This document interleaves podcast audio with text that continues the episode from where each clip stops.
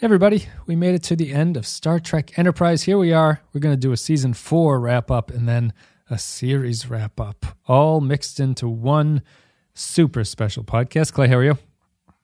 Good. This is going to be harder for me than the trivia game to remember everything that's happened in this series. the problem, this is somewhat tangential to that, but the uh, the problem with these wrap ups is that I I kind of feel like the wrap up should be uh, similar to how I would change the Oscars, which is that you you give the best picture for five years ago. You don't do the current year because it's too it's too fresh. You have to you have to give a little Yeah, time for things to settle down. So you give them five years, and then you you do that. Um, the series wrap ups and the season wrap ups are always tough right when we get to the end of it because kind of like how we were discussing in our uh, Patreon special for Pegasus before the finale came out. Uh, your opinion changes with the series as time goes on. Like you look back, you go, "Oh, I Right. never, never really noticed that as new eyes." Hmm. But we're going to try to do our best with Enterprise here, which we just finished. We started this two plus years ago, Clay, covering Enterprise. Wow. And as a special feather in your cap, this is the first Star Trek series that we can say you've seen every episode. You might have seen all the other episodes, If- but this is the first one I can prove definitively you've seen them. If there was one to pick, this would be it. to have to have the working knowledge of Star Trek Enterprise that I do now is frankly something I look forward to coming in handy You're gonna start from here on out. you're gonna start editing the Wikipedia and stuff, like making sure that it's all right, all the I's are dotted and the T's are crossed.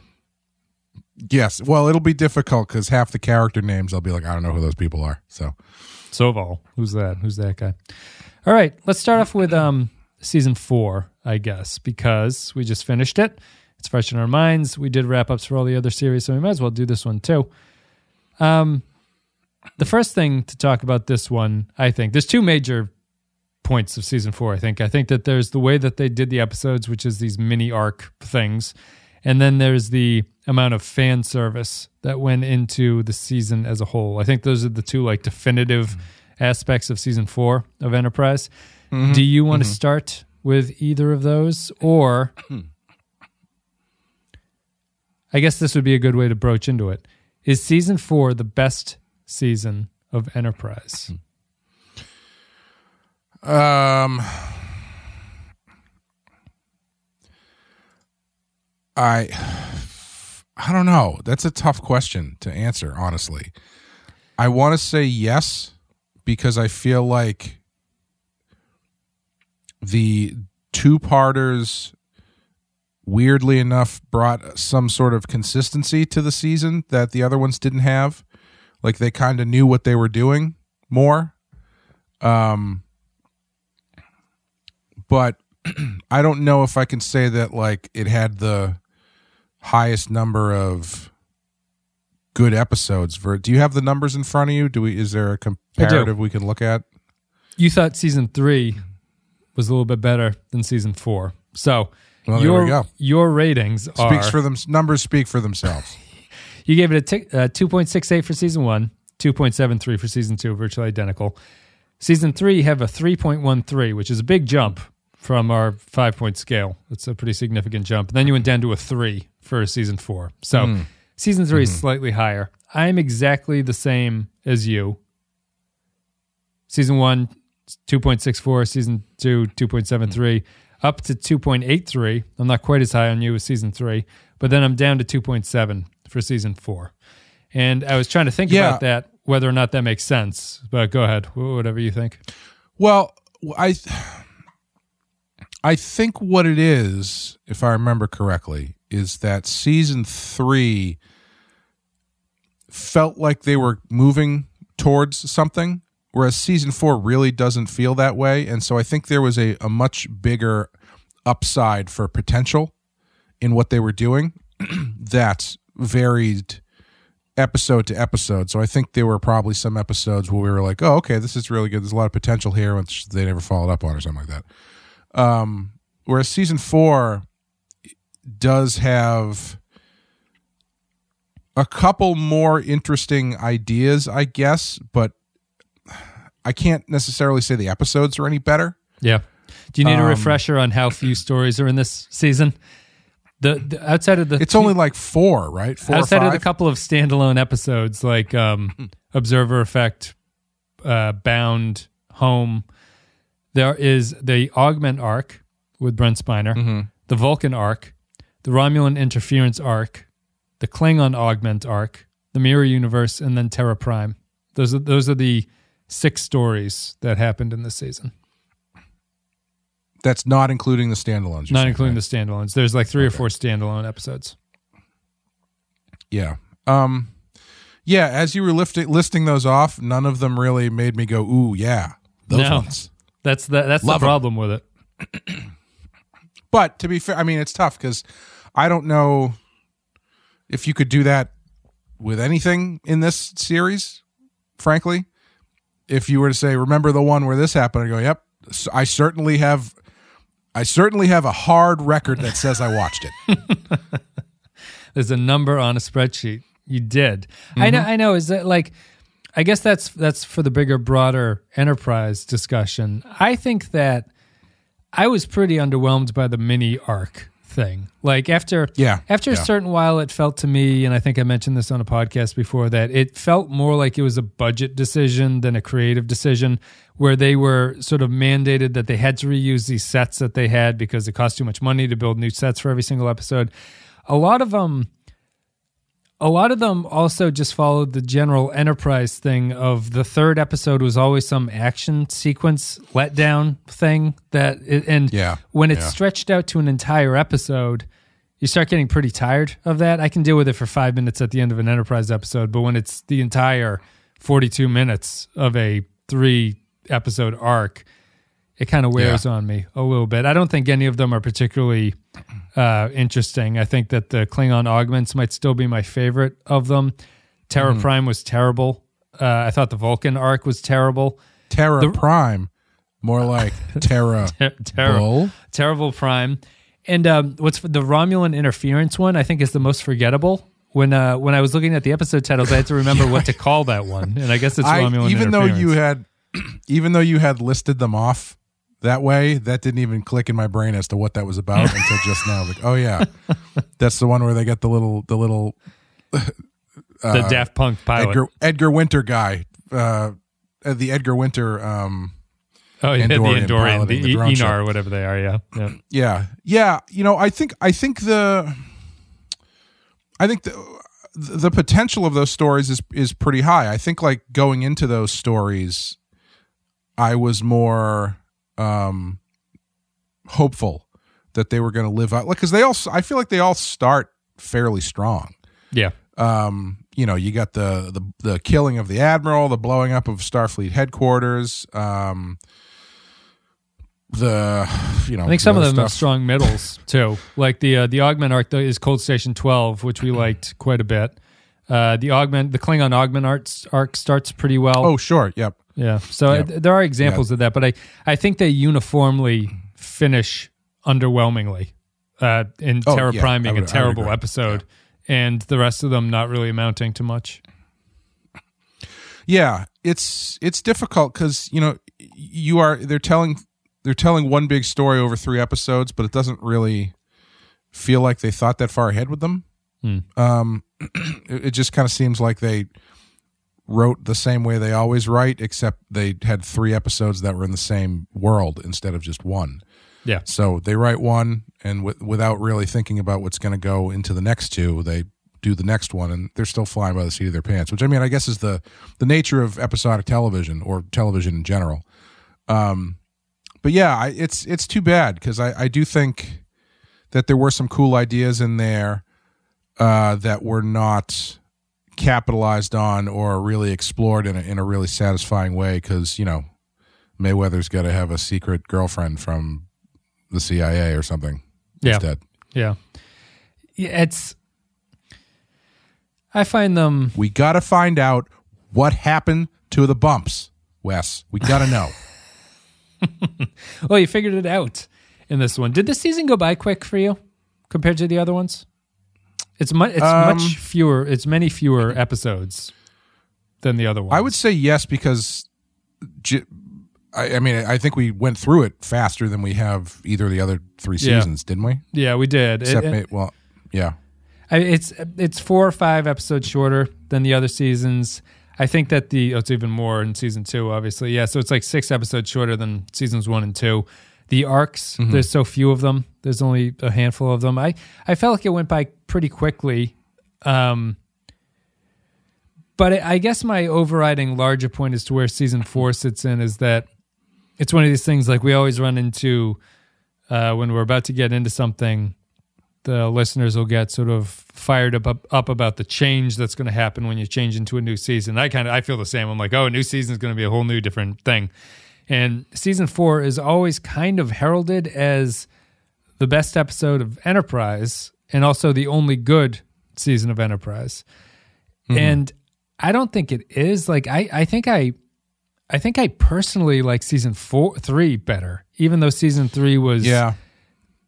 probably less good objectively. I, I, f- I feel that season three was Enterprise trying to move the show in, in a direction that is a little bit more modern, and it wasn't sure how to do that, and it didn't really have a good idea about what a 24 episode arc was going to be with the Xindi, but it still kind of felt like something. And the episode, what are those ones? The ones at the end of season three, they had a trilogy themselves: the Azati Prime, Damage, and the Forgotten. So that's when they st- when they arrive at Azati Prime, which is the Xindi base. Then the ship gets blown to shit and everything's damaged. And then there's the Forgotten, which is one of those um, Trip's sister died things, and he has like his emotional flashback. I would argue that Sure. trilogy is better than anything that happens in season four. I think because it built to it better in that season, even relatively speaking. Anyway, I don't know. It's it's um it comes into I guess the fan servicey aspect of it, which is something that we talked about before, which is that season four really embraces it. It says this is the season we're gonna explain all the things, we're gonna explain the bumps. And I think I just come back to my my point that we made somewhere in the Klingon arc, which is that this is some kind of inflection point in the franchise. Really, this is where Yeah. everything started to turn, and Manny Coto hmm. and the writers of season four might not have been aware of the Pandora's box that they were opening because it's not unique to Star Trek. But I think that they hmm. did something here which forever changed the franchise and made it seem even smaller in a weird way because Enterprise is a prequel, and the whole time you would have thought it would have been building towards that, but they didn't do that early. It was only really season four that that started to uh, go heavy on that stuff. Well, what's interesting about the choice is like now it now it feels like why do you do a prequel if not to tie it into the things you know, right? Like that's just how people do this stuff now. Um but with this show, what they did, they did it fairly smartly where they went back far enough where they could have a little bit more leg room as to what they could and couldn't do. Excuse me. And i think that was uh, conceptually the best way to do it. Um because i think on paper the idea is is still very strong where it's like okay we've seen we've seen two different enterprises. We've seen deep space Nine, we've seen voyager we've seen everything moving forward. But what about going back and seeing what the first version of this was the first time they that humans boarded a ship called the enterprise and went out exploring? I think that's a fairly solid premise even though it's still you're still trading on the nostalgia of the ship to a certain extent. Um, and what what they managed to do, I think, was avoid canon problems for a solid amount of time, more or less. Like they had a couple instances where they kind of had to really hand wave some stuff where it's like, well, we never asked them what they were called, so we don't realize that they were called Right. Ferengi. You know, it's like, Yeah. okay, sure. Um, but generally, it, they had enough time in between their show and, and the what what we're generally used to that they gave themselves room to room to play around, which is why I found it that much more fascinating that in season four they were like, all right, let's just start tying things together Yeah, because it seems like you, with this show you didn't have to do that. I think where this idea has gone uh, sideways a bit is not so much just because no, it's not the prequel in and of itself that's the problem. It's that the point in time that they choose to set the shows or set the movies or whatever. Like then you start navel gazing about stuff that people recognize, whether it's rebooting the movies or Discovery, which is a prequel, sort of, but it's only a prequel by like 25 years or something. So it's like close enough that if we get into a pinch, if season one doesn't work so well, we can have the Enterprise show up and everyone will just start clapping. Yep. Which I mean, that worked. It worked on me. So It worked, Who, yeah. who It am I to complain? um, but you know what I mean? Like they they kind of ended up in this weird place where they had enough space where they c- could do stuff without really having to deal with established canon. However, once they started tying stuff together, it made the links that much more tenuous because they had to reach so far Yeah. for that stuff, you know? Yeah. Um so it's it's it, it ended up in a really weird place where they're trying to do this fan servicey stuff which is kind of bogging the show down in the final season. But i think the thing that's really bogging it down is that it feels so much like a let's just do this to do this kind of thing because the it the the setting of the show is not conducive to tying up certain elements that they're they're choosing to tie up. Yeah, I, I think that's the biggest problem with what Enterprise did in season four is that it's um the setting of it just doesn't feel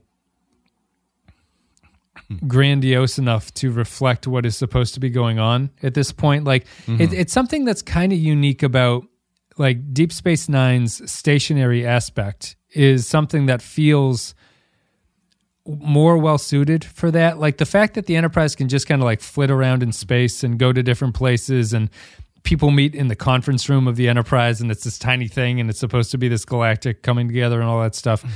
It th- there's something about the fact that it can just move around that makes it feel very empty and very small. And it makes all the stuff that happens on it feel inconsequential and small at the same time because it's mm-hmm. it's too like I, I think that the way the way that it would have been interesting, I guess, is that like if you had a Star Trek show that was for some reason entirely set on Earth during this time. Like I think that Mm-hmm. that's where you could actually get into what this show is trying to do at the at the fourth season when it's trying to connect stuff because I feel like you'd have a better sense of what Earth is doing at that point. It wouldn't just be the Enterprise as the representative of Earth. You'd have a sense of the aliens on Earth. You could Earth. You could play up this xenophobia aspect. Like there's stuff there that can work within it.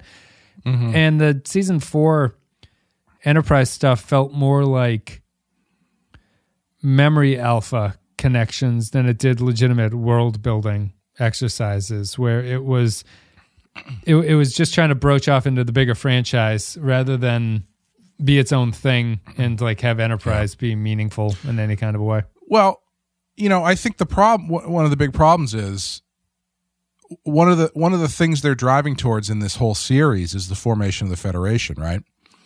Which is they kind of glance at in seasons 1 through 3. in season 4, they do more than glance at it, but not much more than glance at it. Whereas if they had set the entire se- fourth season in front of the backdrop of this is going to be about the, you know, the growing pains of birthing the uh, federation. Like, what is it? What does this actual coming together look like? What does it take? What does it cost?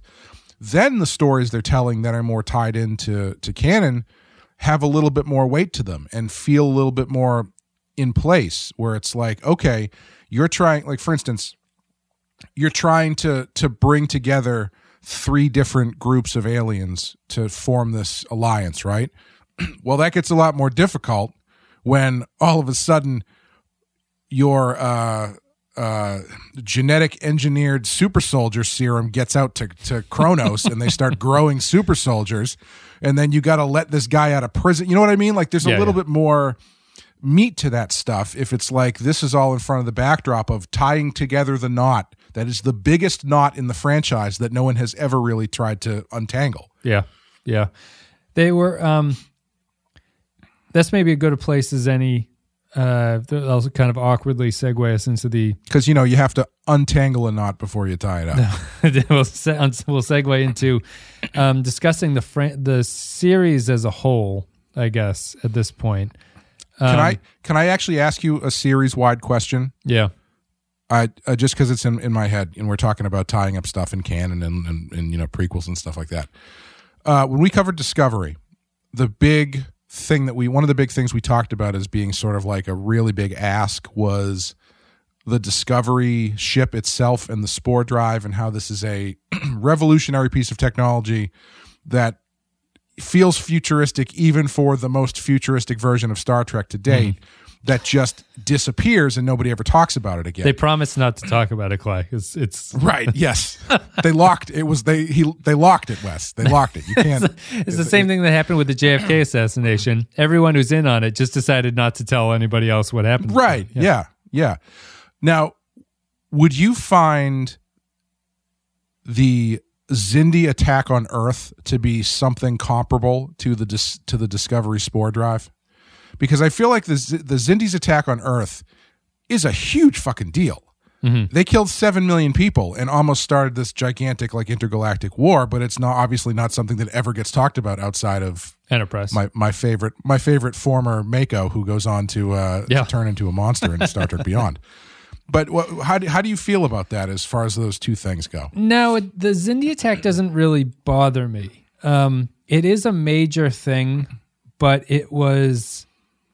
I, I thought what they did was appropriate, even though in and of itself it doesn't make a lot of sense. Which is just that it kind of like the probe came and it just str- like strafed Miami, basically. You know, Mm-hmm. like it, it didn't it didn't destroy the moon. It didn't destroy a continent on Earth. It was kind of like it was a big attack, but I think they they properly balanced it where it's not something that people would unavoidably talk about in the future. You know, I, I Sure, can see the other series never bringing up the Xindi attack, um, and I thought that that worked. I feel that the Spore Drive is worse to me because the Spore Drive, the Spore Drive solves a problem for the entire setup of a later series in Voyager. Like, Yeah. th- there's no Voyager doesn't have a problem if anyone had just talked about Discovery after it left. You know, I, I know they agreed not to, Right, promised right. not to, but Yeah. that that that's like a catastrophic impact on the other series in a way that I don't think the Xindi stuff is.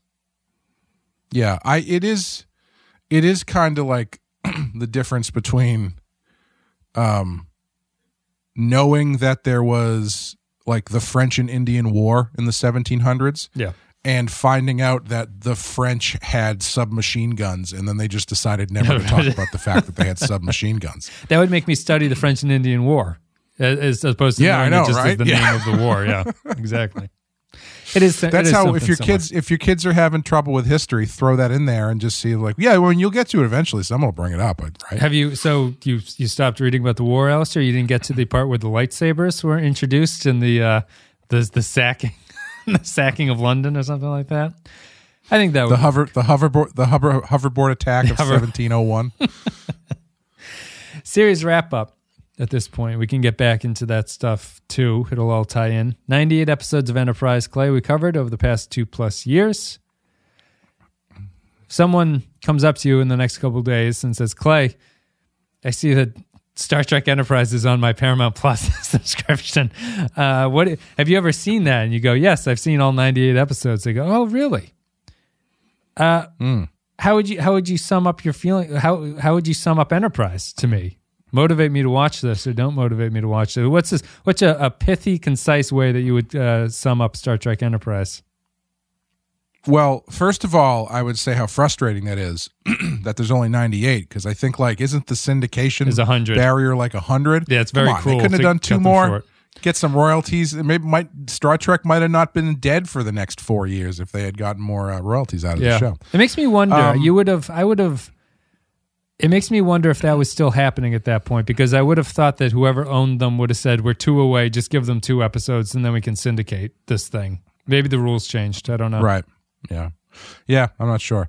Um, what if someone asked me about Star Trek Enterprise? Should I watch it? I would say, Or just just your your It- pithy take on the on the the series. Like how how would you short in a short brief sentence log line sum up Star Trek Enterprise for somebody? Uh, fine, but not essential. Yeah. I would say it's a um I would say it's a disinterested show, I think. I, th- I think that it's it is fine. On our ratings here, it's clearly at the bottom of our series so far, numerically, with our five point scale. Uh, it's below- DS9, TNG, TOS, and then Enterprise comes in a distant fourth. I think what I'm going to think about this, like, besides just the the incredible lack of interest that everyone involved in this series seems to have, it's also a another thing that defines it for me is it's a very kick the can down the road series. Um, it, I feel like one of its defining writing traits is here's an idea. Does anyone want to do anything with it now? No, just kick it down the road, and some someone will come up with a script mm-hmm. down the, down a year from now. The Temporal Cold War felt that way. Trip and T'Pol Te- felt that way. in in retrospect, temporal Cold War seems like something somebody woke up in the middle of the night and scribbled on a sticky note, and then was like, you know what, that sounds good. I'm not really sure what that means. We'll get to it, but let's let's put it in and see where it goes. Yeah. and then they just never really got to it. We're gonna we're gonna insert Bob. We're gonna insert your temporal Cold War scribble into season one. You keep talking to your therapist about what that dream might have been about. We'll we'll I'm sure we'll figure it out by the time this is over. You know what I mean? It's a real. It's a series that was never really interested in being about or discussing anything. It was always just like, here's a thing, there it goes. We'll go chase it for a little bit. Uh, the Andorian arc, I think the Vulcans fall into that trap. The Cold War and Trip and T'Pol are probably the most egregious examples of it. I think that the Xindi arc, mostly because the Xindi arc was so stretched out that they had to kick the can constantly down the road. It's it's a series that just never never felt like it wanted to grab hold of the reins and actually be a show about something. It was Yeah. always contentious to exist. It's very workmanlike. Yeah. You know, it's it's uh it's the television franchise equivalent of being like a journeyman baseball player or something, you know. Yes. It's like, yeah, he's good. He's a solid hand to have on a team, but you know, he was on a team that won the World Series one year. Yeah. No one's no one's talking on- about him. Yeah, outside of that though, right? Yeah, He- now he's on the Kansas City Royals. Yeah. yeah, it, it is. It is that. Right. It's a I think that Enterprise is by far the most disappointing of the Star Trek series we've watched so far. It's the one I don't I don't really ever see Yeah. myself going back to watch any of this ever again for some reason. We have a few patrons who are going to comment about how this most recent rewatch has uh, left them a little bit lacking, and I, I, I'm, I'm, I'm glad you're watching along with the show, but I could never rewatch this series. I don't think it just is not Yeah. interesting to me in any any way. I think, you know, I hate just piling on here because, you know, some people it's their favorite series, and that's totally fine. But um, it um, it just never felt to me like it really got off the ground. It just kind of it it it's almost worse for me than something like Discovery, which I I think is actively bad because this one I don't think is generally actively bad. I mm-hmm. just think it's fine, Right? Yeah. which means that I find it generally unremarkable and unmemorable for me. It's very Whereas, uninteresting. like- Discovery is interesting in how bad it is. Yeah, and it even like it's discovery for all of its storytelling faults is is fairly interesting visually. Like there's stuff to really you can really talk about or stuff that's that is kind of worth remembering, you know, for, as far as I'm concerned anyway. Yeah. Um whereas Enterprise just all feels very middle of the road to me. Yeah. A very long road. It, For better uh, for better or worse too, you know, cuz I mean like that's what we were saying with all these episodes like they're they're they're not badly produced episodes, they're just unremarkable. But I, I think that like so I'm I'm for I can understand the comfort argument for it, right? Like I understand the sort Sure, of uh, the yeah. white noise argument that could go along with this show. I I do feel there's a difference. There's there's a there's a white noise comfort I feel with TOS, TNG, Voyager, and DS9. Maybe Voyager less, but that, that Enterprise doesn't really have because I never I never felt like I never felt like I was going to expect big things from Enterprise. It, it's like it's it's relentless middle of the roadness. Just um, wears you down in a way that it, it it stops being interesting. Like the other series have greater peaks and valleys, I think, in terms of their consistency. It was like a bad episode, then there's a great episode, then there's an okay episode, then it kind of alternates and through that stuff. But I I think that, that that at least keeps your interest as you're watching it because you Yeah. never know really what, what you're going to get week to week. Enterprise was just, as we've been saying, just the definition of like a two all the way through, and it and it Yeah. eventually it loses that uh, comfort appeal for me because I don't turn it on and it doesn't bring me. I think a lot of the comfort aspect is that it has to make you feel comfortable as you're watching it. It's not just like the production itself; it's sort of like your relationship to the material. And Enterprise never never got there for me. Yeah, I in my head, this is turning into a roast of Star Trek Enterprise, but um, I have like a very clear picture of all of these series that we've watched up to this point, like a visual, literal snapshot of what pops into my head when I think about them. Like TOS, I think about bright colors, very high chroma, you know, 60s television very splashy sci-fi stuff. TNG is like kind of like art a little bit more um uh subdued but like flashy and more of kind of like a futuristic art deco kind of sense Sure. where you've got new colors introduced but you've also ma- managed to make all these uniforms uniform by adding the black to everything um Deep Space Nine is a much moodier show. It's darker. It's more uh, um, uh, darkly lit. The s- uniforms are darker. They, they- you get that gray going on in there. It's just a darker theme and everything. When I think about Enterprise, it's just like blue. Gray, It's just steel, like steel blue. flat- It's yeah. It's like it's like grayscale in Yeah. my mind because it's like blue uniforms, blue steel, not the Zoolander look, like actual blue steel.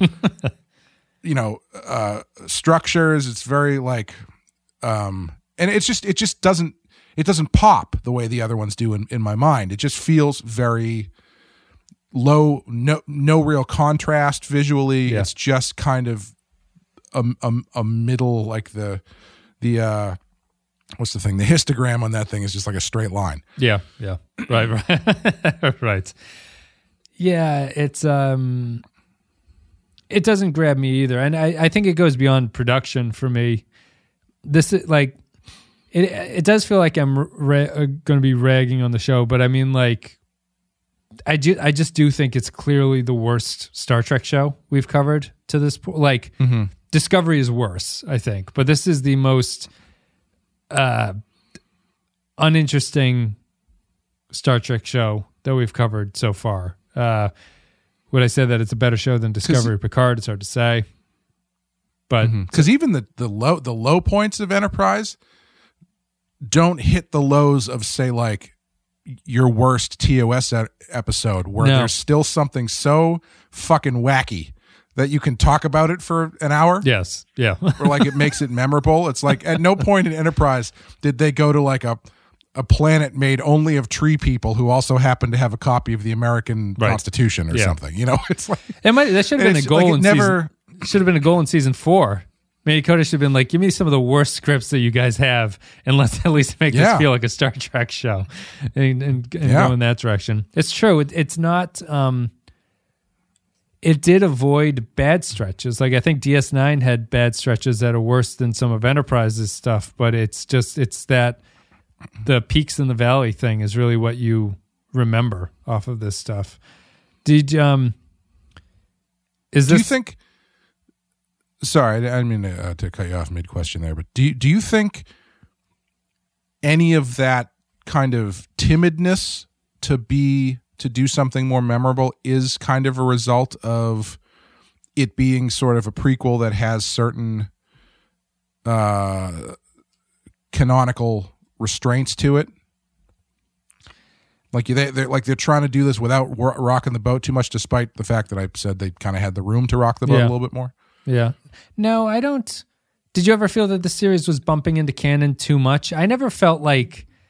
I always felt that this show, because of how lonely space is at this point and how empty and how devoid of like the Federation and stuff there is, I always felt that you could just get away with sort of strange stuff in the show, like mm-hmm. bumping into things that you'd never have to explain again. Um, yeah, Be- because I just I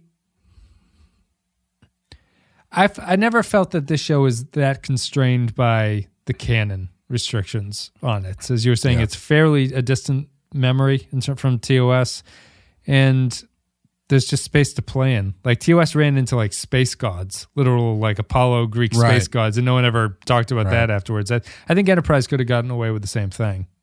yeah, and I mean, you know, maybe I'm giving it not giving it enough credit because the temporal Cold War is a pretty out there concept. Yeah. You know, they they took a big swing right out of the gate.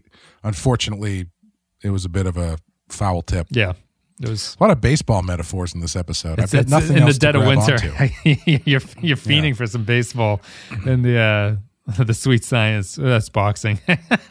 what's the nick? what's the I mean, maybe if America's enterprise pastime? if enterprise was a pers- was a sport, it would be baseball because it's like, yeah, I enjoy the teams, but it's kind of boring to watch unless you're hammered. Yeah, but when the Which is, season that's how I would describe enterprise.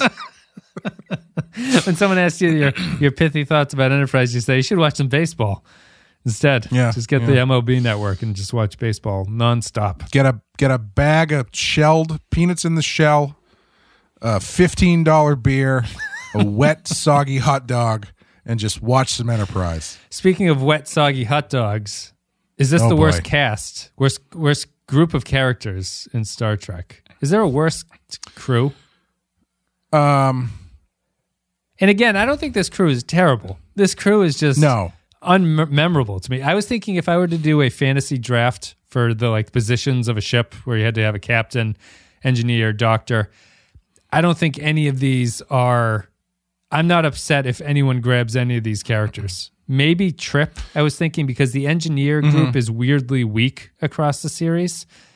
Trip Right, might be yeah. a dark horse where I'd be like, I respect that pick that you picked Connor Trinneer's Trip as your engineer, but Archer, T'Pol, Phlox, Reed, Hoshi, Mayweather.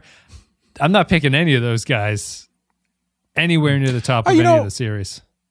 I I wouldn't be disappointed to have Phlox on my team. As I your think doctor he's a pretty character. good character. yeah. Oh, I think the Like, doctors, obviously- doctors are so stacked, and I'm th- I'm thinking only of the metaphor Yes. here, but the the doctor is like a stacked position in Star Trek. I think.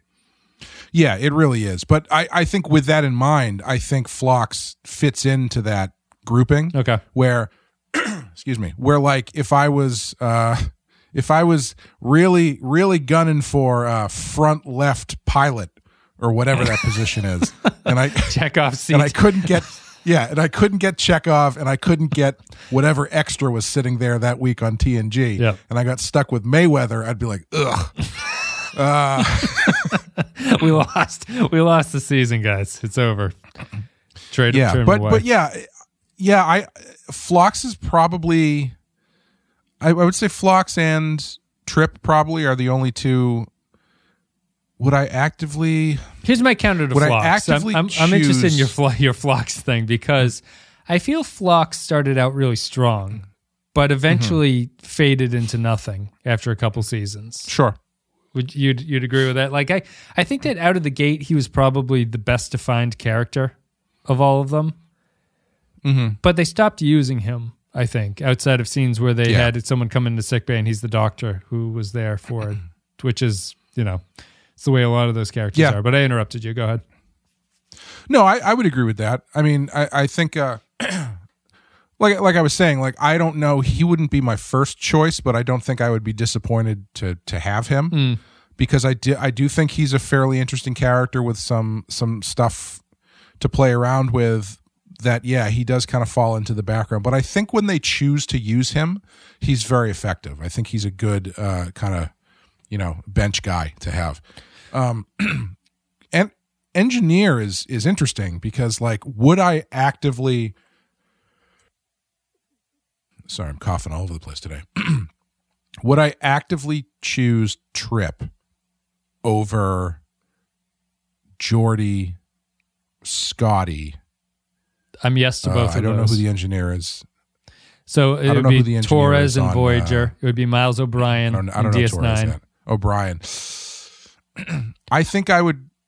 I think I find O'Brien to be a more interesting character, but I can see why you would choose Trip over O'Brien. Yeah, I think I'd choose Trip over O'Brien. Like, I, again, it's just like this is obviously a larger franchise thing, but I think the engineer is a weirdly weak group of characters. Like, they're, they're all kind Mm-hmm. of C minuses in a way. Like, there- there's no one that's like, oh, God, that's a terrible character. But there's no one that's really like, I have to, you have to have this guy as your, like, uh, central piece for uh, a series. Well, But at the same time, I mean, maybe this is just a result of the prevalence of fans of the other series, though. Like, who gets excited about Trip? You know, I mean, No you're probably right, but yeah, if you're if if you were to take a bunch of Star Trek fans yeah. and and or uh what's the word um not hardcore fans but people who are familiar with the series Sure. and be like yeah i watched i watched all the shows i've seen all the shows and have them do that draft i don't know if trip gets picked i don't know if people get excited about trip you know Who do you think gets picked in that situation? i think Who's the who's the fan the casual fan favorite engineer character on Star Trek? um the casual fan favorite i mean Scotty has worked his way into like the cultural lexicon. Yeah, so he he's has. probably the first person people look to. But people know But the would- Geordi I have to eyes. say- people know the visor. That's like an True, iconic. true. Yeah. But the Geordi Eyes is not a f- turn of phrase. Geordi Eyes is a great band be- name, though. I think I'm going to name my Jor- band. that, Jor- yeah, Geordi's I see eyes. the distance between between you and I. Um, so I, if not Scotty, I would say probably Geordi. Mm. Um, I think after Geordi, I think the po- the popular knowledge of Star Trek engineers dipped way off. yeah, I think the I think the super hardcore fans would go for O'Brien, but I disagree with the hardcore. yeah, if you're fandom cool, because I don't if really you're cool, like you choose O'Brien. Yeah, yeah, yeah. The O'Brien is the kind of like hipster, slightly ironic choice. Yes. But Doesn't really I- feel I, like an engineer. I do agree. no, he doesn't. I, I think I think yeah, I think if you're really going going deep, Trip is probably a dark horse, but I um I can see why he wouldn't be most people's first choice, let's put it that way. And again, I don't know if that's because the show clearly didn't become as ubiquitous as some of the other shows have. Um, I, I think I put a lot of stock in. I think that Trinneer is the best actor in this group. He's like Yes. B- definitely. Billingsley. I think is very good in his narrow range of what he was asked to do, but I don't think that. I think Trip was the character that the writers most. He, he's kind of similar to Riker to me in that they put him in the most situations where it almost feels like he's a kind of do anything character, um, and that he he. I made a joke. I was saying about O'Brien doesn't feel like an engineer, but Trip really doesn't feel like an engineer a lot of the time because he Right. the only engineering he does is when he's in the the the warp place. Like when he's near the engine, you go, "Oh, he's the engineer." But he his variety as a character is so across the board. I think that's his strength here. Is he not your winner for the uh, breakout character of this show in relative terms? I would say he is. Okay. Yeah. Yeah. He's definitely um he definitely had the closest thing to like a an arc, Yeah. I would say. Uh unfortunately it was an arc that ended up in a pile of dog shit Well, versus he- a pot of pot of gold. he had to connect the wires. He he's uh, and and I think that's where, like I I think that the reason that Braga killed off Trip is because he's it's some sort of self-loathing where Trip is the best character on the show and Braga just goes fuck this guy. I hate this show. I'm going to kill him. And I was reading some interview and they asked him why'd you kill Trip he goes I don't really know. I just wanted to. It's like okay. So, he gave the Fight Club answer where he's like, I just wanted to destroy something beautiful. I think that's what it is. I think I think on Yeah. a subconscious level, he saw Trip as the successful character of the show, and he's like, I don't like this show subconsciously, and I'm going to kill this character because I don't like him. That's my argument for him. Yeah. Now, so let's talk more generally about the top top three, I guess, because I think Hoshi and Mayweather. we can talk. Mayweather is the worst Star Trek character of all time, right? Like the the least developed, worst character who is a glorified background extra. Yeah, of characters whose names are uh, uh, whose actors' names are in the opening credits, I would Yeah. have to say yes. Yeah, he, I think he I think he easily is. Hoshi's a little bit Like better. how many episodes? How many episodes was Barclay in? Like four. well, he's not main cast, but I, I would say he's a better. I know, but still, Yeah, he's a better character than yeah. Mayweather. He was in four episodes in is leaps and bounds better character than Mayweather, who was on practically every episode of the He's show. in nine, 96 episodes or whatever. That's true. You know a lot Barclay- about Barclay. Yeah. Barclay never got hurt once. he was he was snow uh, tobogganing down those rock face uh, rock face without getting injured. Reed f- kind of forgettable. It's really just Archer, um, Archer T'Pol and Trip, I guess. But the just to get the bottom out of the way, I think that the bottom of this cast and crew is extremely weak through no fault of the. I say no fault of the actors, although once they started giving uh, Anthony Montgomery stuff to do in the final season, I was like, oh, maybe maybe they saw something here earlier that I was not picking up on because I don't think he's particularly good. But the rest of them, whatever. Thoughts on Archer? I guess we can stick to Archer and T'Pol, the top two. T'Pol, the biggest letdown for me, I think. I was surprised by Yeah. T'Pol. Yeah, I was really excited about her as a character at the beginning of the show. I thought there was a lot of potential there for uh, for a really interesting story, but they never really committed to it in a way that felt natural and didn't involve weird space rock addiction. Um, and I don't mean space rock as in like you know progressive rock and roll. I As mean in like Pink Floyd. yeah, like I'm not talking about like she wasn't addicted to King Crimson albums Right. here. She was addicted to literal space rocks. Um, yeah, I, I think it was just I. She had so much upside uh, to her character that really never got explored so much, and I can hear. I could hear Rick Berman screaming in the back of my head about exploring T'Pol's upside, but I'm not going to let him have mic time. I think T'Pol. I think T'Pol is the biggest letdown on the show. Uh, I'm I'm surprised by how not consequential she is in the way that. I, and maybe Yeah. it's just because of the way that Spock is set up in TOS, where you know that Spock is kind of like one of the the prime heads of this three headed monster with Kirk, McCoy, and Spock, and you you kind of expect that. Well, if they're doing a Vulcan first officer, she's probably going to have some kind of Spock influence, like she's going to be a precursor to mm-hmm. that or something. She's really not. She doesn't. T'Pol, like the difference there is that Spock was used to bring up interesting points of view within TOS episodes.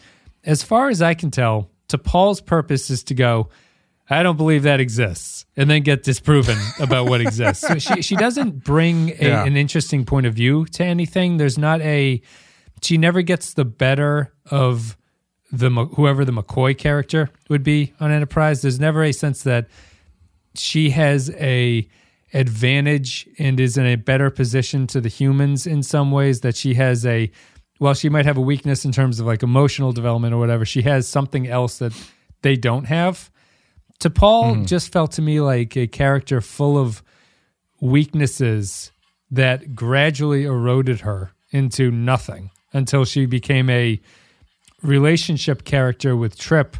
And even then, they didn't know what to do with that at that point. And her emotions coming through, they didn't know what to do with that. She, she just felt like a character who wore away to a nub by the end of the series.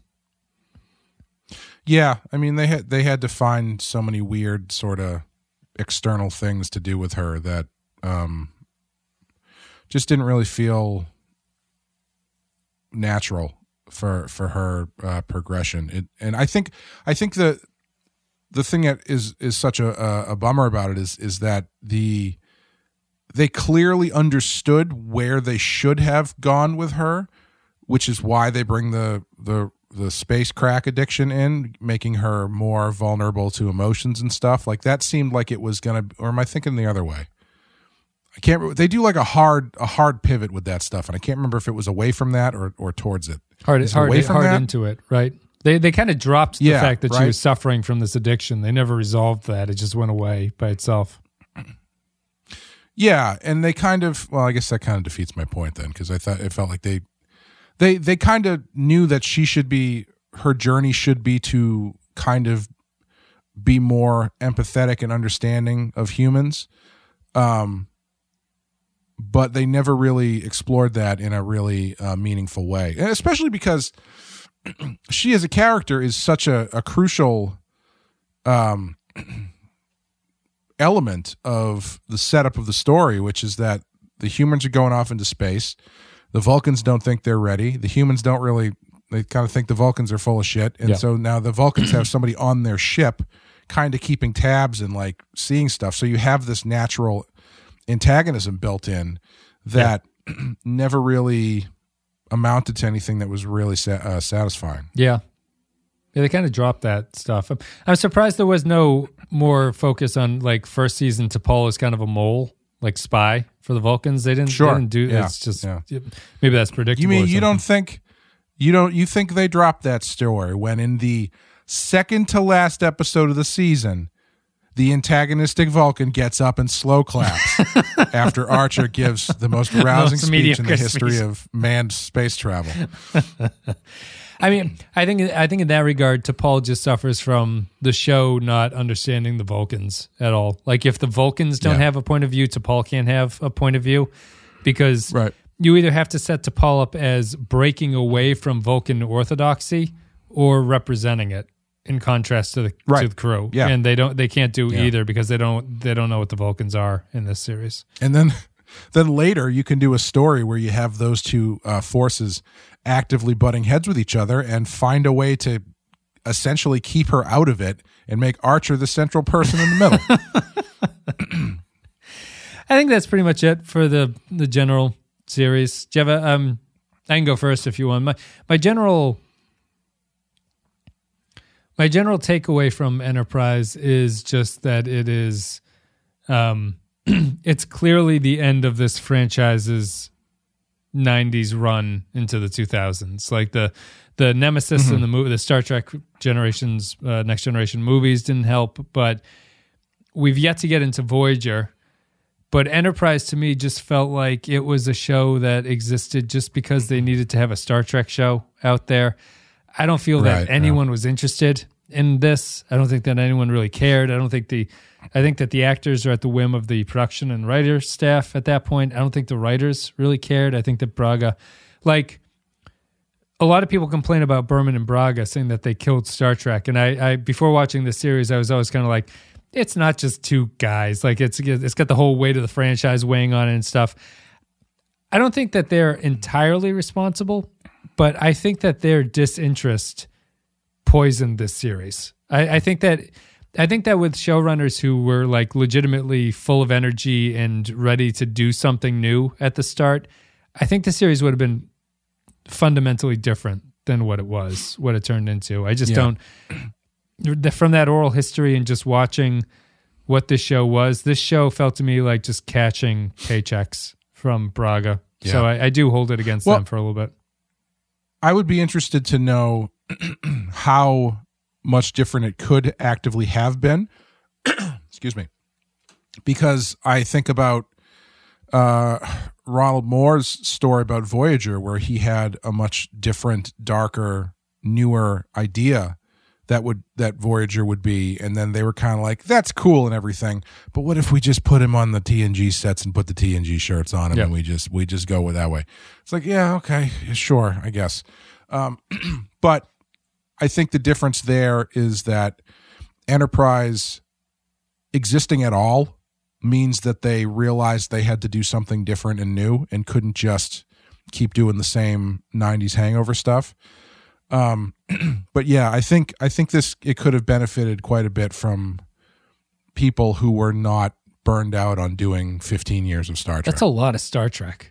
To write. It's a lot of Star Trek. It's a lot of Star Trek to write. I, I don't, and I, I don't even really blame them. I, mm-hmm. I don't blame them for the quality because after 15 years, they'd be like, I can't write another goddamn script of this series at all. What I blame them for is mm-hmm.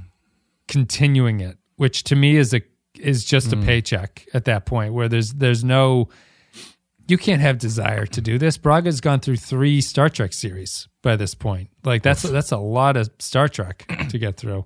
If it were me, if I had gotten to the end of, if I was like one of the head writers or whatever of TNG, and I got to the seventh season of TNG, and they're like, "Oh, by the way, you have to write a movie that ties together your series and the classics series, which has its own diehard fan base and expectations, while you are also trying to do an entire season of television." Yeah. After I did that, I would have been like, "I'm going to take a break for the rest of my life Yeah. from Star Trek." I think. It's a, it's a lot. It's a lot of Star Trek.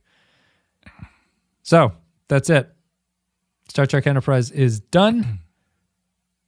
We'll read some patron comments. Clay, it's hard to break. It's much like Brian, Brannon Braga writing a Star Trek script. It's hard to break from tradition. I was going to pepper in comments the hmm. whole way through, and I completely didn't because of podcasting muscle memory. But we can get to it now, I guess. But first, Thank you for joining us on our journey through Enterprise. Patreon.com slash the Pensky File is the best way to support the show. If you're so interested in supporting us, patreon.com slash the Pensky File.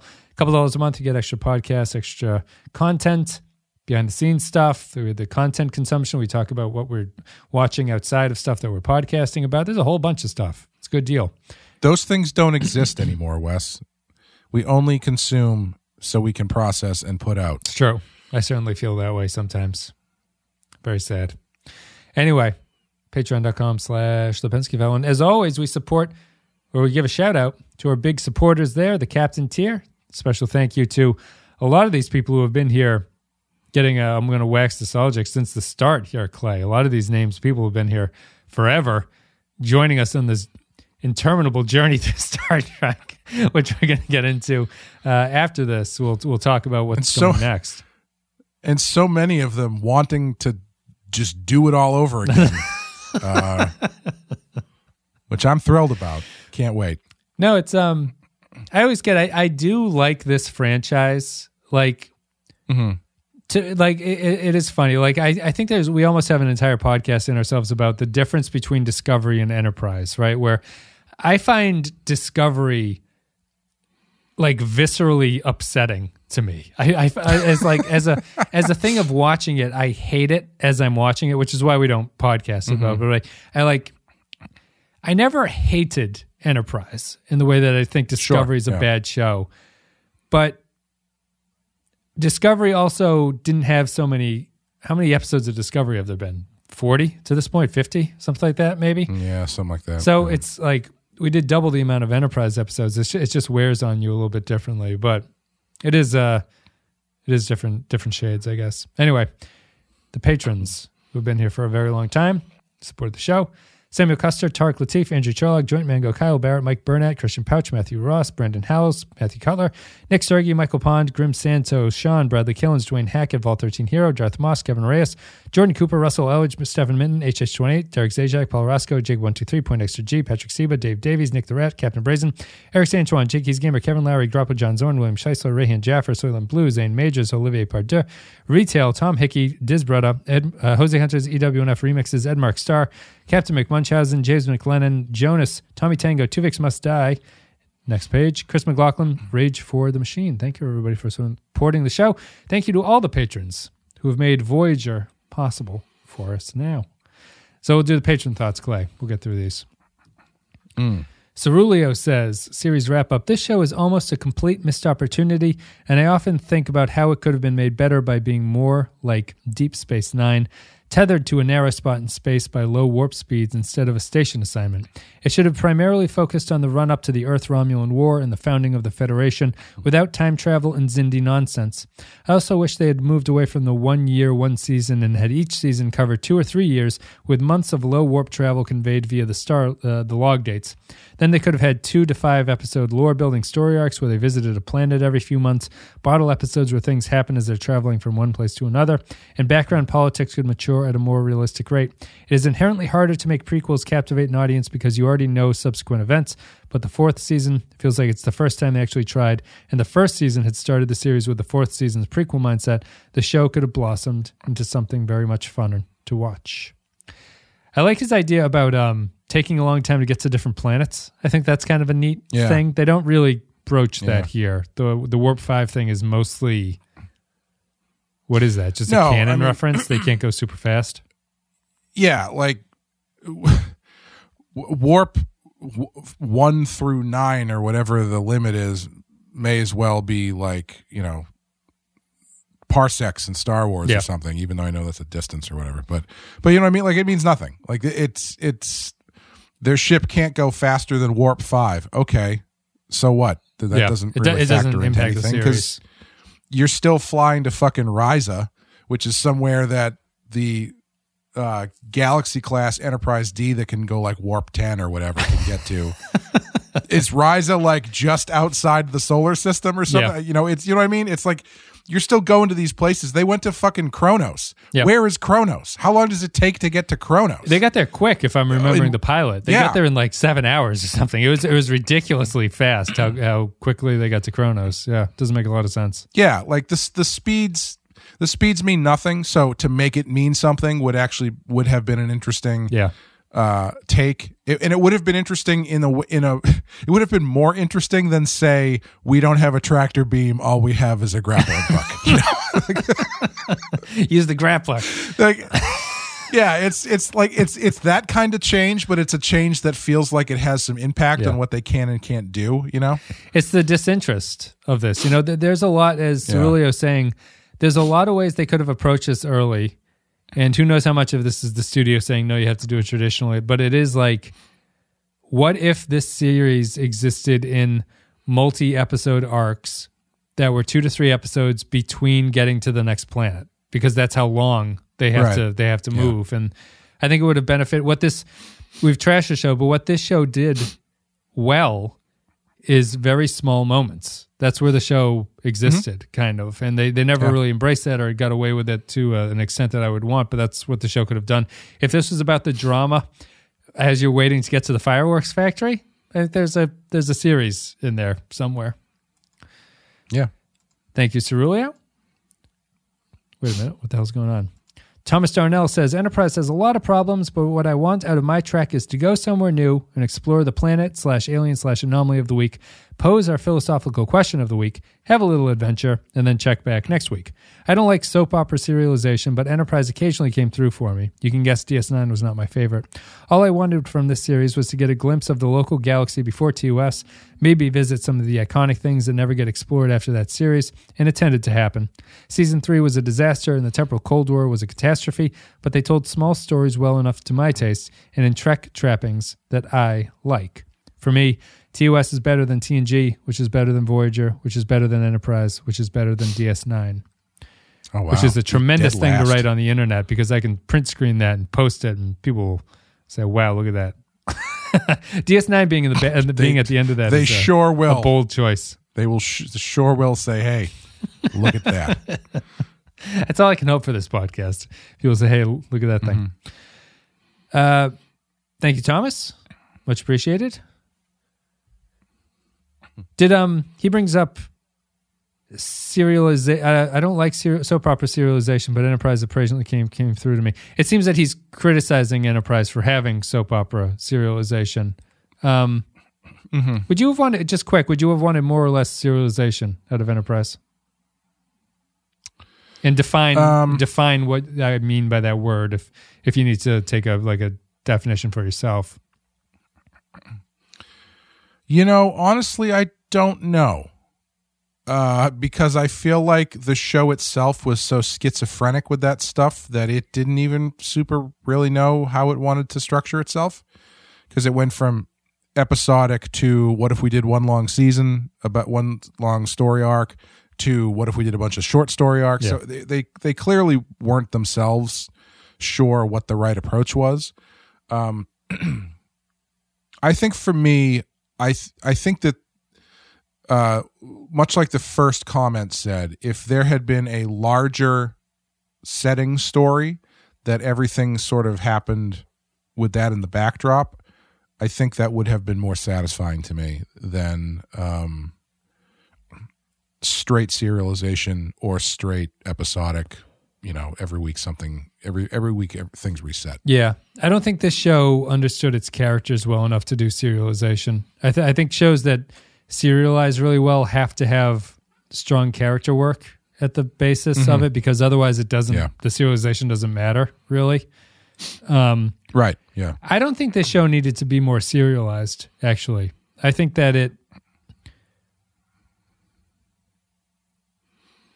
I think that it, I don't think it had to. I, th- I think that this had actually the right amount of serialization in a 90s or post 90s Star Trek to me. They didn't do it well, but I thought that it mm-hmm. was effective enough. Well, what's what's interesting about that conversation though is like it, it it's one of it's one of the difficulties of making a new Star Trek show because I think everybody likes something everybody likes different things, yeah. right? So if you did a show that was explicitly episodic, you're going to have people who would rather have oh I well my favorite Star Trek is Deep Space 9 where it's all serialized and things yeah. more run together then and you know you get vice versa. You need a period like now where they just make 15 shows and, and they just do, each do them all differently. All the things. That's why that's why I have no problem in saying that I hope Strange New World is an episodic show and not just another Discovery. Cl- it's gonna be. It's not gonna. It's gonna be the it's same thing. Don't, don't get yourself. I've never, I've never read a quote from Akiva Goldsman that like after the season aired, I go, he was clearly in working on this show. His quotes are always insane. They're like these completely off the mark takes on what's going on. Matt Ross says, What started out as a hopeful series seemed to be adrift without anything but rehashed ideas, which really became apparent in season two. The change up with the Xindi arc in season three, although a bit welcome, should have gone the Earth Romulan war that leads to the Federation's founding instead of the weird campiness that bled into season four. At season four, there was a lot of good ideas, which should probably have been the season two of the show, but they simply ran out of time. A lot of missteps from the beginning by not having the name Star Trek in the title, that damn theme song, the casting of Archer as a naive Boy Scout, the short shrift of Mayweather, jerky emotional Vulcans, among other things, make this the weakest of the series before the newer Trek stories. The series overall would get a solid meh, neither great nor truly terrible. A 2.7 out of to 2.7 to 3 out of 5 overall. Vault 13 Nero. Yeah, pretty much. I thought Enterprise was hitting its stride in season two, as crazy as that may sound. Season three's long arc doomed the show, even if it was mostly okay. I still think Dear Doctor and Similitude are Star Trek at its best, but when I look back fondly on Enterprise, I think of Reed and Mayweather making a snowman on a comet, on a comet, and it makes me smile. The series was its best with the little in between moments. Still a better prequel series than Discovery, though.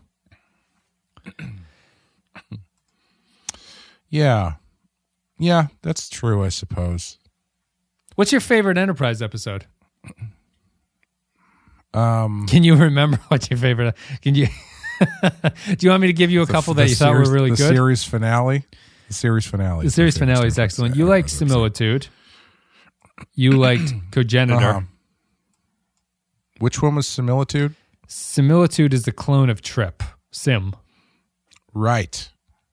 Right. That was a good one. I like that. Cogenitor one. was the one where Trip again uh, the genderless person, right? Yep. The third gender. That's that episode. And then your other mm-hmm. three, your other, your third, fifth is third five out of five is Dear Doctor from season one. Those are the three fives you gave to Enterprise. Um. Yeah, I don't know. Um, I think it is. Uh, My other episodes we talk about all the, the time Breaking the Ice, which is the one, the comet, the snowman on the comet. We always reference sure. that one as kind of a neat episode. Yeah. Uh, I liked Unexpected. Judgment, the Klingon trial. I remember that one with Archer. Mm-hmm. Regeneration, the one mm-hmm. with the Borg. Proving Ground, I don't remember what that is. Damage, Damage in the Forgotten. We liked those two. And then Cold Station 12, In a Mirror Darkly, and Observer Effect. Those are the like top episodes from us. You know, it's I don't know. I wouldn't say it's the best, but I feel like Breaking the Ice might be my favorite one. It's an interesting one. Be- yeah, and it's like Oh, here's another felt one. like that was Oh, sorry, the Dead Stop episode. That was the one where um they find that automated space station and it like steals people and eats their brains to become the. the- I like that Oh, one too. That's kind of a neat That Enterprise cool. episode. Yeah. Yeah, I keep thinking Breaking the Ice just because it seems like it, it that one had the that one held the potential for the show yeah, in it, it, did. that it never quite really tapped into again. Yeah, Um I mean, I guess I don't know if if it's due to watching so many of these so quickly, my own deteriorating brain or just the fact that it says something about the show that I can't really point to an episode that really stood out to me and go like, yeah, no, that's that was my favorite episode. I really like Dear Doctor, um, yeah. quite a bit. Uh, I was looking at the other Trek series Yeah. we did, and I think it is something about this show. I was looking at other shows, and I rem- I have a better memory recall of those episodes than I do for Enterprise. I feel Enterprise episodes kind of blend together, like yeah, similitude and cogenitor. I would probably get those episodes mixed up if they were telling me it's the one that there's a clone or whatever. So is that cogenitor? Or is that, is that the other one? Trips in vo- both of them. There's probably like a naked T'Pol in both of them. I um I'll save my top five. I'll make a video of it a standalone. But I do think that here's a question: Do you regret giving fives to any of these Enterprise episodes? I have no fucking clue. I, I have no idea. Um, no, because I, I like to operate inside the idea of a five is a five for the series more than it is a five for the franchise. Sure. Or the rating, the rating is a rating for the series more than it is for a rating for the franchise. Yeah. So yeah, I, I don't I don't regret rating them high, too high or too low. Um, because hopefully I was doing so within what I thought of the series as a whole and not too many uh, outlying factors. Yeah. I look at it as um I I I'm I'm just glad I didn't give anything a 5 because I don't think anything from Enterprise would fit into a top 50 of Star Trek. Like mm-hmm. you got a lot of episodes. You gave no fives. no, no fives. You gave no fives No across fives. Ni- the 98 episodes. Wow. I respect the process that we that we got going here. I'm not gonna. I'm not just gonna give out a five because I'm bored. I haven't said the word in a long time. No, I, I didn't give any fives. But I, I don't think You're like you're like the teacher. You're like the teacher who's like, I don't give out A pluses. No one ever has gotten an A. I don't grade It's on a curve. to get it. I'm not gonna. I'm not gonna lift Yeah. you up. You, you can get the grade. No, I just I.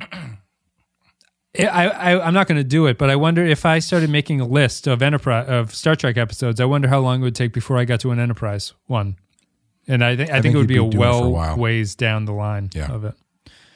All right, yeah. what did I do? I read comments. There's still a comment. We'll wrap these up. Uh, Norman Buckwald says, This is definitely the least liked of the live Star Trek series for me. Mark from Enchantment of Eternity said it best. Why, I guess I always had a problem. The characters are too bland. They tried to make it a right stuff type series, and mostly it failed. Archer is my least liked captain. Still, the last third of season three and season four showed what a prequel can do, and that potential sometimes was more than promise. Anyway, be prepared as you move from one series with potential to be frustrated with another with Voyager. The only difference, Voyager had a better set of characters, my opinion, of course. I just wish Mayweather had at least gotten some love from the writers, as well as Hoshi. Thank you, Norman. Yarpy says the huge mistake they did. Wait, hold on a second. Hold on. He wishes that Mayweather got some love from Hoshi. No, he, th- that they they both had gotten some writerly love, but Hmm. it wouldn't hurt to give each other a little bit of loving too. You're only going to warp five. It takes you a long time to get places. Yeah, sure does. Yarpy says the huge mistake they did with the show was to set it many years before the Romulan War and 10 years before the founding of the Federation. This is what I would have done with 2020 hindsight. Start the show with a miniseries like they did with Battlestar Galactica and set the table for the Romulan War. Have it start in the first season and last for a few seasons at least, and then have the founding of the Federation in the first year of the Federation, trying to hold it together, etc. Might require some time compression depending on how long the war would be. I'm not just uh just about him. He brings up the Romulan War. A few people have brought up the Romulan War. I didn't even realize that was a thing, honestly. And Yeah. That, that people were mentioning that. I was like, yeah, no, that seems like a natural place to do it. I don't know why they didn't do that. Yeah, the Romulan War is um, obviously after this, at the start of the Federation and stuff. My, my, I guess my the only thing that I would say about the Romulan War is that, like, I, I I understand why people would want that as a kind of inciting incident, and that that would be a, a good backdrop. I think that the problem there is that the assumption people are making is that also the writing just is better. Like I, I- think that this show, hmm. i if this show as it was had started during the Romulan War, I think the Romulan War would have been very boring. Really, you know, Sure. like that, yeah, that's my. yeah. I, I think the problem goes more fundamental than just the time that they selected as the start of it. But I, I understand what people mean about wanting something exciting going on in the background. You know, you know what I kind of wish they had done is I think this show would have been perfect for a uh, season to season time jump. Well, I don't mean like It's sci-fi two, time two jump. I years or something like- in between seasons. Yeah, or even more, like five or something. You know, just Well, we saw that in the bit, finale, like, and the apparently nothing changes. Clay, like ten years go Well, by. yeah, every- I guess yeah, that's the problem.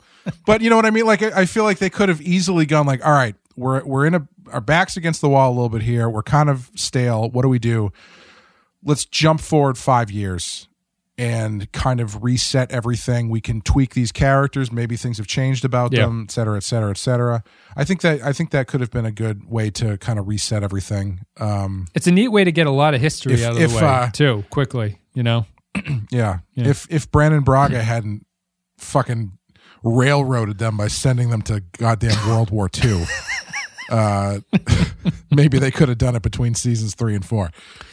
Um, the other thing I was going to say is does does this overlap with BSG at all? Uh, those were, were those airing at the same time at all? I think so. Yeah, That is a huge like j- comparing those two shows Yes. to the uh, being on at the same time is like a you can so clearly see where Star Trek is just behind the times. yes, you can. And I'm not saying it needs to be BSG because Battlestar Galactica I think much like Rage Against the Machine did for music, Battlestar Galactica might have done more damage than good for sci-fi television because it was the first kind of darker, more adult take Yeah. on a Star Trek type show, which has now per, uh, per you know disseminated, st- trickled down into permeated, yeah, into all of the, like you don't have Discovery without Battlestar Right. Galactica. You yeah, know what I mean? exactly. Um, but it is a really interesting contrast to see those two shows were both on at the same time. It is. It is definitely the, that's the schism there, and I, I think in some ways, if I had been watching Enterprise in real time, I think it might have been more depressing. Really, like I, I still wa- Yeah. watching Enterprise twenty years later. I still kind of just associated with the '90s era of this. Like it doesn't, mm-hmm. it doesn't feel connected to a real year. But if I was watching this live as it came out, and then my other show I was watching was Battlestar, that that would be it. Would just be I'd be like, wow, Enterprise is just terrible. Like, what is Enterprise even doing up Right, here at this yeah. point? It, now it just seems charming and how uh, weak it is. But Grappa John Zorn says, You're telling me on the Sci-Fi Channel they got full side boob and we have to do tank tops in the shower? What are we doing here? Ron Moore, I made you, motherfucker. TNG, look at you. All of that's my idea. All of those cleavage shots are my idea, and you know it, you son of a bitch. He stole Rick's idea of all characters are exactly the same and turned them into the Cylons. It's like, I told you, no characterization. Grappa John Zorn says, I would have cast Vaughn Armstrong as Archer. Armstrong is uh, Admiral Forrest. I enjoy Enterprise more each time I rewatch it. Season four, in spite of its flaw, isn't he? That is Vaughn Armstrong, right? I'm not thinking of. Uh, Yes, yeah, it is, yeah. I enjoy Enterprise more Yep. each time I watch it. Season four, in spite of its flaws, creates a nice bookend with the original series. The best episodes are those in which they invested time in the lesser characters. Darth Mosk. That's.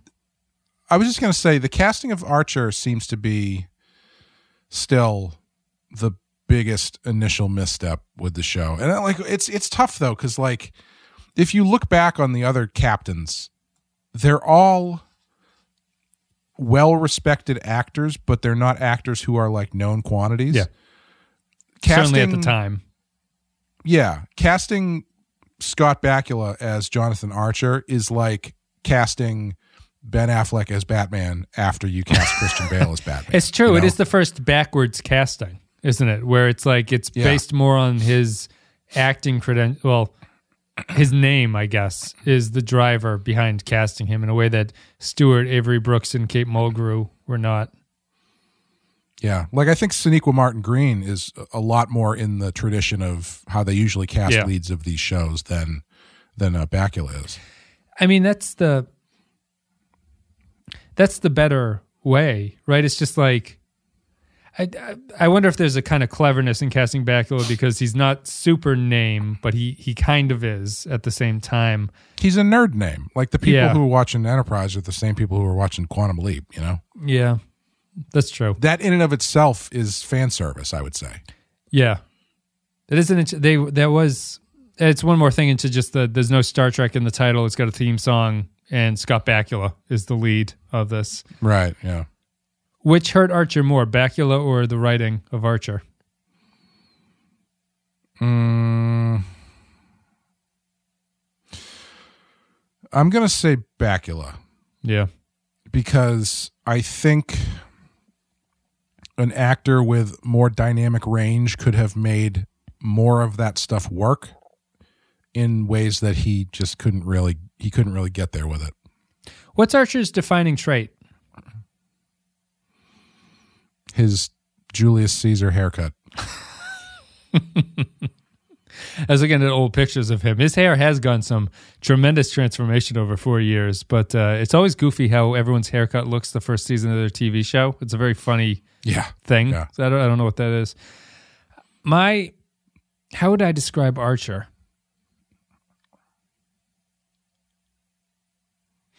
Um, I don't. I honestly don't know how you describe Archer. Um, Um does he have a characteristic? What's his What's his trait? I, I feel like this is what Yeah. just piles into the. I don't believe that this guy is some sort of historical figure that people would read about. There's just nothing Right. to him. I don't know. It's strange. he's I would say he's fairly stubborn. Like he kind of once he sets his mind to something, that tends to be what he does until the plot requires him to change his mind at the last minute. Yeah, but I, I wouldn't say he's closed minded.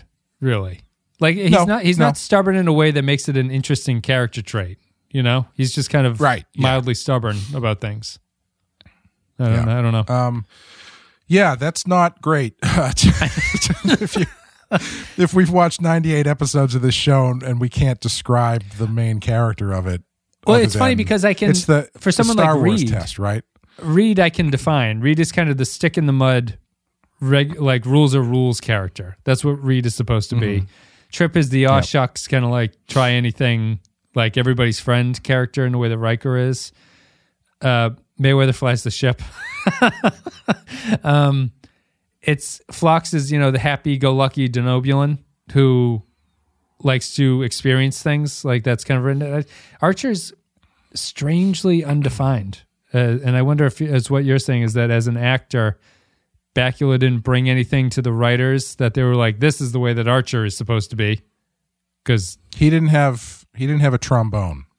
He didn't. I mean that metaphorically. Like he there you know, there's usually you work with an, an actor long enough, you figure out what they're what they're really good at, Right. and you know you can play into their strengths. And oh, he knows how to play the trombone. Yeah, sure, write it into an episode. Yeah.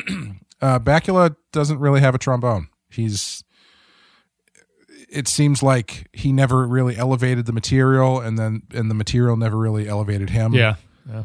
Um, yeah.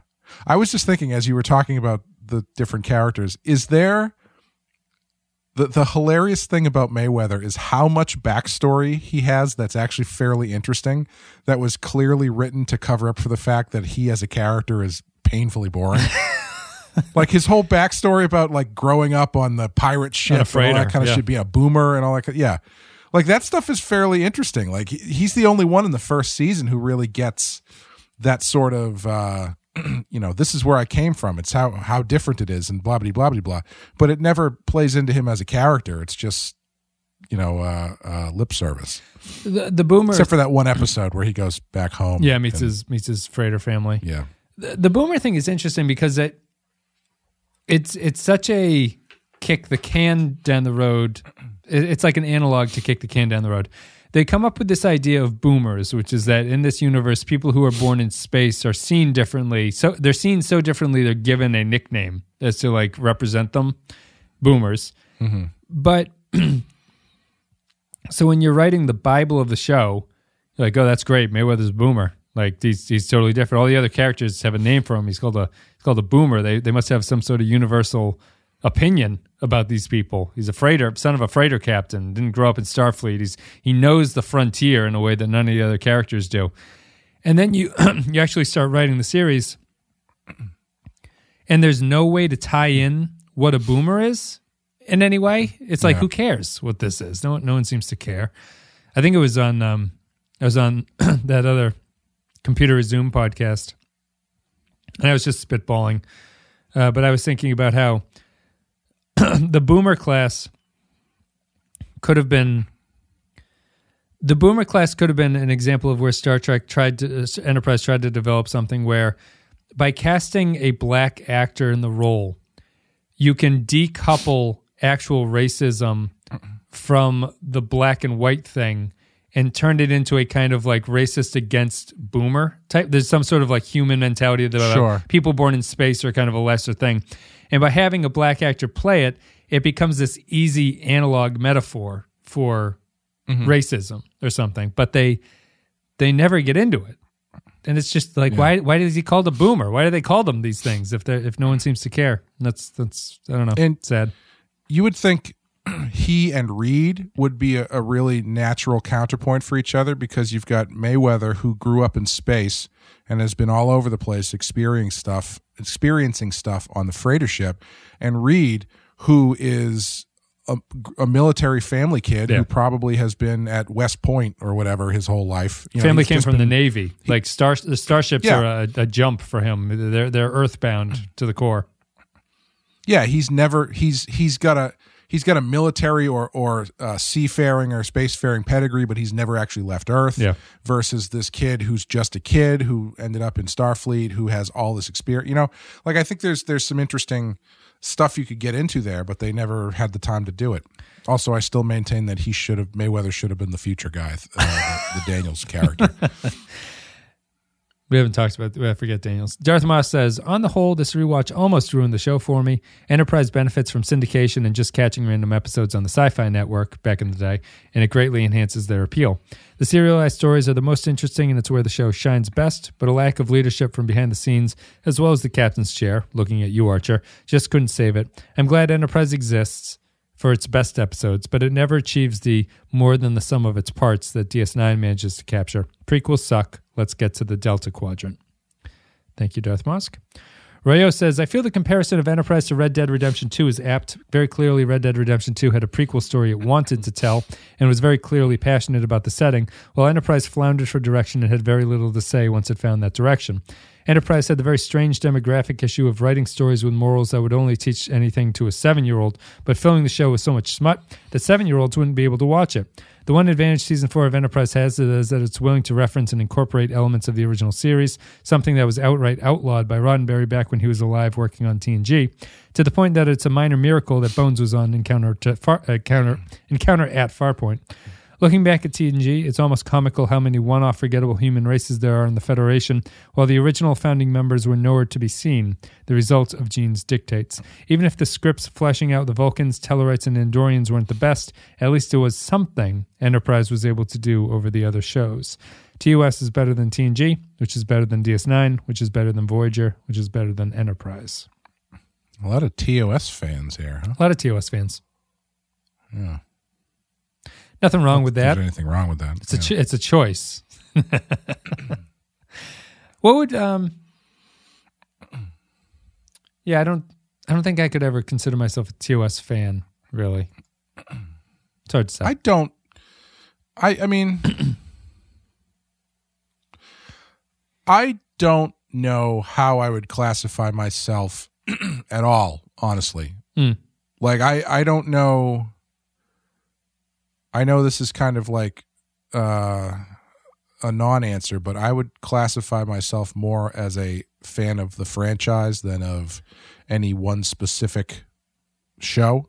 Yeah. That being said, I like probably I mean, I've said this before, but like my Star Trek is the Star Trek movies, like the the TOS movies. Yeah.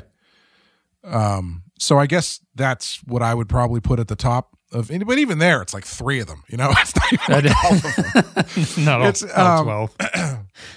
no, it's it, it, it's uh but like, you know, I would probably put I would probably put the TOS movies is what I think of when I think of Star Trek, followed very closely by TNG, Yeah, that's fair. The, the series or the movies?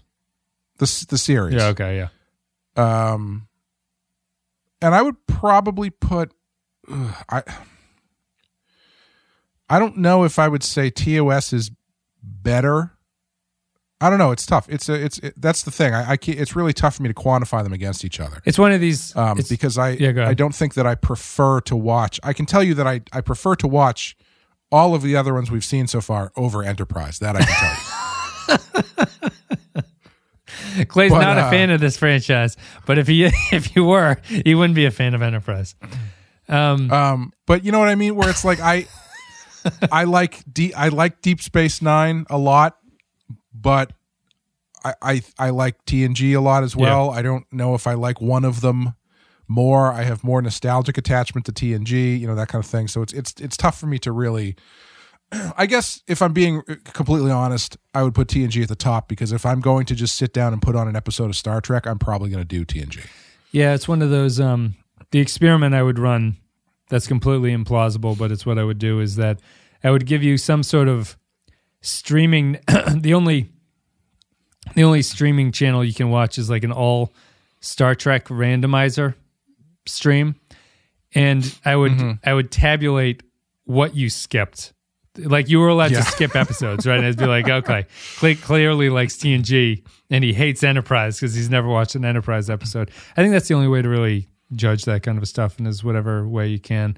the thing okay even that is not even fair because like it could be the best episode of enterprise as soon as it hits that theme song i'm hitting skip That- i don't even care what the episode is I think that's what it is, though, right? That's like the and their cold opens are so bad yeah. like if, if it was just came down to i have to make a snap decision based off the cold open and the theme song am i going to watch this my answer is no 100% of the time unless unless that cold open ends with fucking william riker ending a hologram Yeah. a, a holodeck program and walking into frame then i'm watching the episode Yeah, I guess the way that I'd have to refine that is that you you're forced to watch an episode, right? But you have one skip. So your choice is mm-hmm. do I watch this episode or do I randomly select another episode and I'm forced to watch it? You know what I mean? So if, Yeah. if that were the case, if I were running this experiment, I would settle comfortably on TNG quite a bit. If I got a TNG episode, I'd have to really think about whether or not this is a bad TNG episode that I want to skip.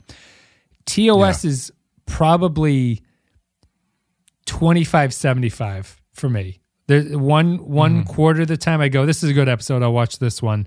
The rest of them be like, I'm taking the random chance and seeing what happens here. Uh, DS9 is probably slightly less than TNG, but Enterprise, I'm skipping. If I get an Enterprise episode, I will hit the skip and see what what, what else am I going to get out of this. Kyle Barrett says, Deep Space Nine is the best Star Trek series, unparalleled in quality and depth, but of the more traditional exploratory ship shows, Enterprise is my favorite, with a U. There are no stuffy officers or know it all perspectives, but rather the most fallible, uncertain crew of the franchise. Whether it's first contact, trying to save Earth, or attempting interstellar diplomacy, the crew of the NX 01 are enjoyably out of their element, struggling with their personal lives, incredibly horny, and almost guaranteed to fuck everything up. It's a shame, then, or maybe poetically appropriate, that the writers are similar to their characters in this respect, governed by showrunners long past caring, and the show occupying the television hinterland between anthology and serialized in a shifting landscape. Mistakes are made, but I find the show genuinely charming from its strengths to its flaws. I love the aesthetic. Clay, you have to have something to say about that. And if I had to, Well, no, yeah, I if I had to it- spend it more makes- time it- watching a crew, this is the one I choose because of all the shows I encountered on my travels. this was the most human. I mean, all I can say is that makes perfect sense because he's from England, which is just flat gray all the time. so it tracks. It's a it's a stirring defensive enterprise. I disagree with it. I think. Um, mm-hmm. well, what's funny is his description of the show sounds sounds, fantastic. sounds great. Yeah, sounds like a good it- show. Yeah, I don't know if it, the show itself lives up to that for me, but And I, I think I, I know I know he's just making a joke here about the the most human thing, but like I, I think the fundamental flaw with this argument is that DS9 has the most human cast crew. You know, you mean Enterprise? is it DS9? Oh, I'm sorry. I'm sorry. Yeah, Okay, I see what D- you're saying. DS9 Okay, yeah. has uh, not not literally human, but DS9 has the most in the context of that Kirk quote, human crew Right. out of everything. Yes. Yeah, I would agree with that. Yeah. And the the the counter to Cal's point is that I think Enterprise's crew is remarkably unhuman in the sense that they they're not sophisticated and interesting enough to be captivating. hmm But now that we've excoriated him, I'll move on to the final comment. Jonathan J.K. Morris says, "Series wrap up. Hindsight is of course 2020, but considering the cost of Enterprise's season four compared to STD now, those micromanaging it, Les Moonves is one, really made it a financial, creative, and cultural mistake. For all of Enterprise's faults, the talent still shines higher than what other people are watching now. Still stars higher out of five higher than you can give Star Trek Discovery." We'll go out with a burn of Star Trek Discovery. Not the burn, just a burn. Thank you, Jonathan Morris. Thank you, everybody, for leaving your comments about Enterprise. We're done with it. We can't really rate it. We're just at the end. It's been a long road getting from here to there. We made that joke. There it goes. It's out the door. I did it at the end. If you're gonna if you're gonna say it, say it right. I'll start. Sta- I'll say it, and you'll you'll hit your skip button on your remote, and we'll just I will every time. Um, I don't have any final thoughts about this one. We're done. It's always a little bit sad, not sad. It's always a little bit like emotionally interesting to finish one of these series because we spend so long watching them that now it's no longer a part of my day to day. But that's fine. Enterprise is the show that I, I- will not rewatch. if we are um I don't know if you want to talk about what's happening next, but if we are doing Picard before Voyager, is that the plan? Th- There, it's up in the air. So there are a lot of options Yeah. because we're recording this on the day that the new CBS lineup for this year came out. So we know the schedule for Picard, Strange New Worlds, and the next Discovery season. So there's a lot. So go with what you're saying, but what you're saying is one of many options we have at this point. Okay. Well, what I was going to say is if if we are in fact putting a little buffer time between this show and Voyager, Two mega series. Take a little bit of a breather. Yeah, I am happy to do that because um I think it'll be a nice palate cleanse to to go to something more modern before jumping back cuz getting getting into especially getting into such a, another long series where you're starting Right at the start. start starting at the bottom. nice S SD SD special effects from the late 90s. Just uh looking looking great. Terrible haircuts in Um, season one. Yeah, questionable writing. It's People- all going to be there. People made a good idea about Voyager might be a good series to end every season with another series. To to in between seasons of Voyagers, you do something else, like you do a Picard or Strange New Worlds in between them. I see. Okay. I can see that being a good example. I think Voyager would benefit from that, especially because it's so long. Is it that bad that you need a full season break between No, it's it's just show? it's. I like Voyager, sort of. I have not mm-hmm. seen a lot of Voyager, but I, I, I probably will enjoy Voyager more than Enterprise. But I think that it's the wear and tear of Voyager is similar to Enterprise. So I think breaking it up, like I think breaking up Enterprise would have been a good idea too, if we had had the option mm-hmm. to do a season in between them and then go back to it. But I don't think Voyager is all Hmm. that bad. And the first season is super short, which is nice about Voyager. So Oh, okay. um, we have that to look forward to. But we'll see. We'll we'll hammer all this out. Um, the downside is that if we start skipping or we do Picard or something, we lose our backlog, which is a tragedy because we have to wait for Picard to come out. oh, right, right. so maybe Yeah. we just record Voyagers and then go into the Picard. We'll see. This is all behind the scenes stuff we'll talk about. Thank you everybody for listening. Thank you for supporting us on patreon.com slash the Pensky file. We're done with Star Trek Enterprise. Another one bites the dust. Clay, do you have anything you want to say before we're done? We're months in the future. We're, what is this? This is like February 17th. So I don't know what you want to go from there. Uh, if this is in February. Uh, keep listening to the Rotten Horror Picture Show. In February on Patreon, we will be doing. gee, I don't even know what we're doing. We're doing a Stephen King movie. Uh, you just did it has not been decided at this point. Yeah, we did it part two in January, and uh, in February, I don't know, Christine, Silver Bullet, uh, something like that. A s- ringing, ringing uh, uh, sales job I'm doing here. But uh, yeah, if you want to follow Amanda and I as we cover the uh, lesser known Stephen King adaptations on on this year, uh, you can do so on our uh, the Penske File Patreon. There you go. Thanks, everybody. Thank you for listening. Thank you for enjoying Star Trek Enterprise with us. We're done. We'll be back with something, be it Picard, Voyager, or something in between. We got a lot of time to think about it. Um, I'll put a Patreon poll up too, so people can vote and show us what they think. Thanks, everybody, for listening. See you later.